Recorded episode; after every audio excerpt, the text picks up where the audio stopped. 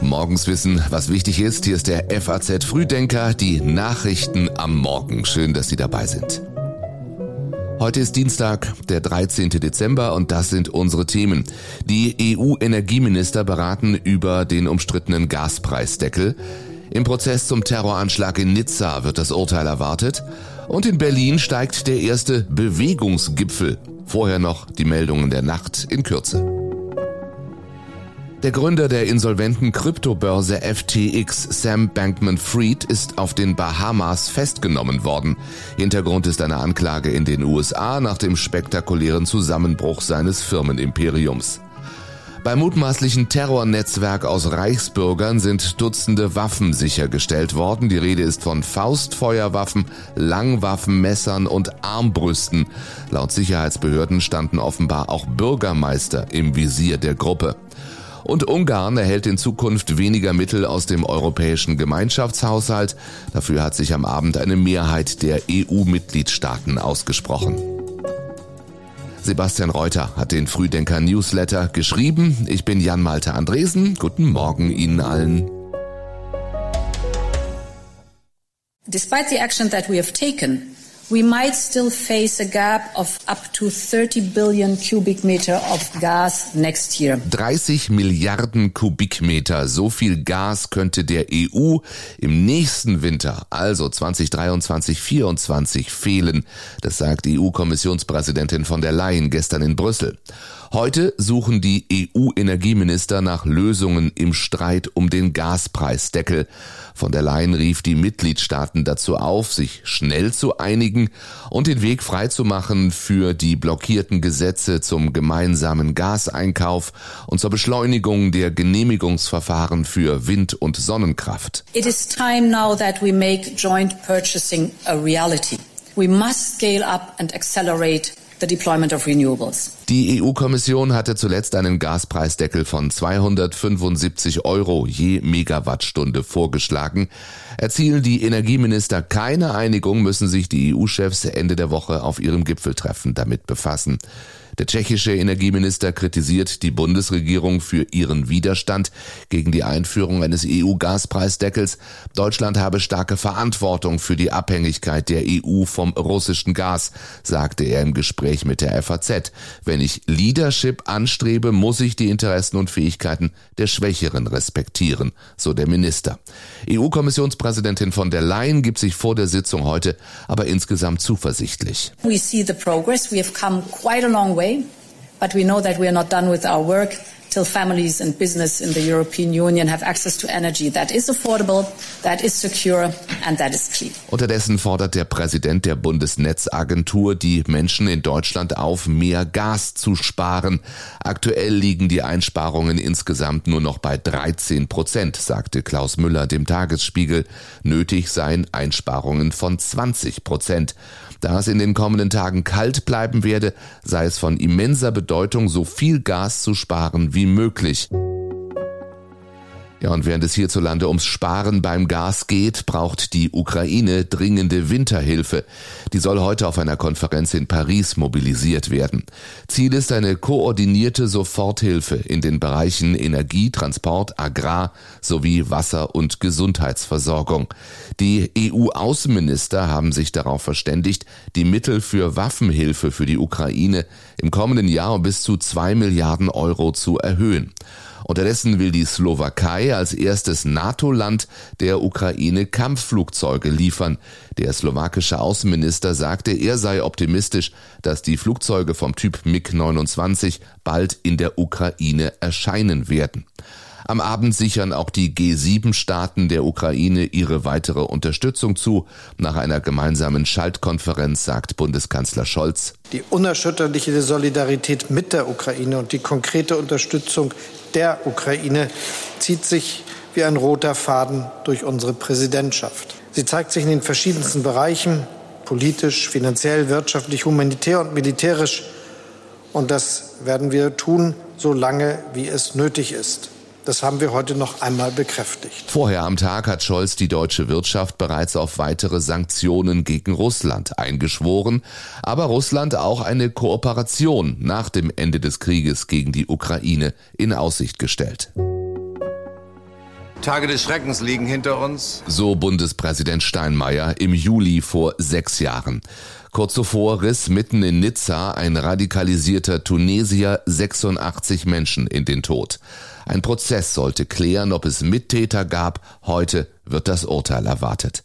Der Attentäter war am Abend des französischen Nationalfeiertags mit einem Lastwagen über die Flaniermeile an der Côte d'Azur gerast.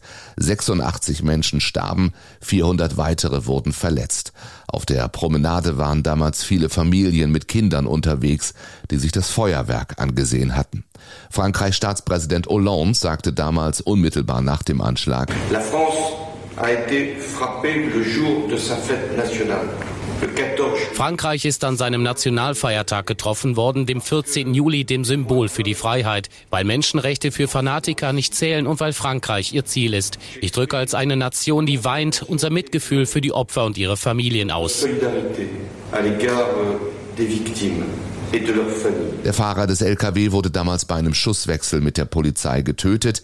Die Frage, die das Gericht nun klären musste, war, wie gesagt, ob es Mittäter gegeben hat. Der jüngste der drei Hauptangeklagten ist 27. Er nutzte gestern einen letzten Auftritt vor den Richtern, um ohne Umschweife seine Schuld zu gestehen. Er soll dem Attentäter die Tatwaffe besorgt haben. Auch einem 43 Jahre alten Tunesier drohen wegen Zugehörigkeit zu einer terroristischen Vereinigung 15 Jahre Haft. Er schwieg gestern vor Gericht. Und der dritte Hauptangeklagte beteuerte seine Unschuld. Ich habe nichts mit dem Geschehenen zu tun. Er ist auf freiem Fuß und sagte, ich bin kein Terrorist. Heute werden die Urteile gegen die Männer erwartet. Auf ein anderes Urteil wird in Deutschland heute geguckt. Es geht um den Cum-Ex-Skandal und die Frage, welche Rolle spielte der Anwalt Hanno Berger. Er gilt als einer der Köpfe hinter den organisierten Steuertricksereien von Banken, Fonds und Aktienhändlern, die den Fiskus mindestens 10 Milliarden Euro gekostet haben. Der Steueranwalt soll Mandanten bei Cum-Ex-Geschäften der ebenfalls in den Skandal verwickelten Privatbank Warburg beraten haben. Der Vorwurf besonders schwere Steuerhinterziehung. Über Scheinrechnungen soll Berger allein 27 Millionen Euro verdient haben. Die Staatsanwaltschaft fordert insgesamt insgesamt neun Jahre Haft. 400.000 Wohnungen im Jahr wollte die Ampelkoalition in Deutschland bauen lassen. Die Realität sieht zufolge jedoch ganz anders aus, auch wenn der Kanzler vor zwei Monaten noch gesagt hat, wir halten an dem Ziel fest, die Wohnungsbauzahlen auf diese Größenordnung steigern, gerade auch wenn jetzt die Zeiten viel schwieriger werden, um das Ziel zu erreichen ist es richtig, dass wir das tun. Für dieses Jahr rechnet der Gesamtverband der deutschen Wohnungswirtschaft nur noch mit 250.000 neu gebauten Wohnungen, ein knappes Fünftel weniger als im vergangenen Jahr. Und im kommenden Jahr sollen es vielleicht nur noch 200.000 Wohnungen sein, sagt GDW-Präsident Axel Gedaschko. Eine so rasante Verschlechterung der Bedingungen für den Neubau habe es in der jüngeren Geschichte noch nicht gegeben. Nichts hat sich geändert an dem Bedarf der Bürgerinnen und Bürger, neue Wohnungen zu haben, bezahlbare Wohnungen zu haben. So der Kanzler im Oktober. Die Realität sieht aber so aus. Fast 17 Prozent der Bauunternehmen berichten im November von Stornierungen im Wohnungsbau. Das ist Ergebnis einer neuen IFO-Umfrage. Die Unternehmen hätten zwar noch gut gefüllte Auftragsbücher, aber steigende Baupreise, höhere Zinsen und geringere Fördermöglichkeiten belasten das Neugeschäft.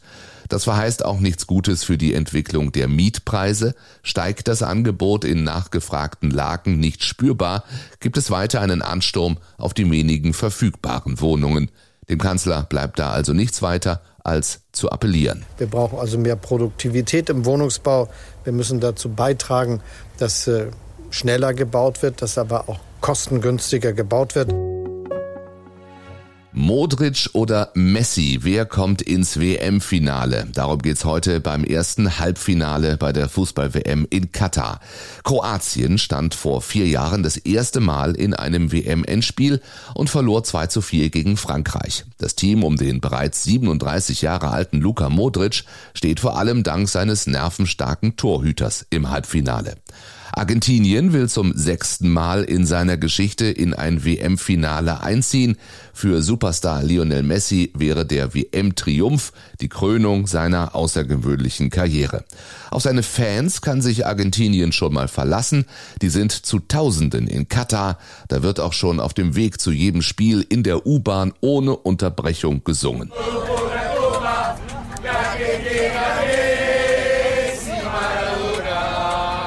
Ja, und ob die Fans auch heute Abend etwas zu singen haben, das zeigt sich ab 20 Uhr. Das Spiel gibt's auch im FAZ Live-Ticker. In Deutschland unterdessen Wunden lecken nach dem frühen WM aus. Auch dazu will DFB-Präsident Bernd Neuendorf heute Bilanz ziehen.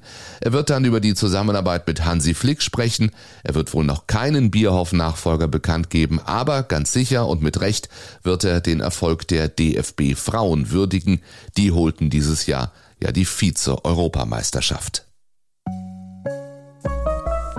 Und falls Sie diesen Podcast bei der Morgengymnastik oder beim Joggen hören, dann ist dieser Gipfel nichts für Sie. Ein Gipfel für mehr Bewegung in Deutschland, heute in Berlin.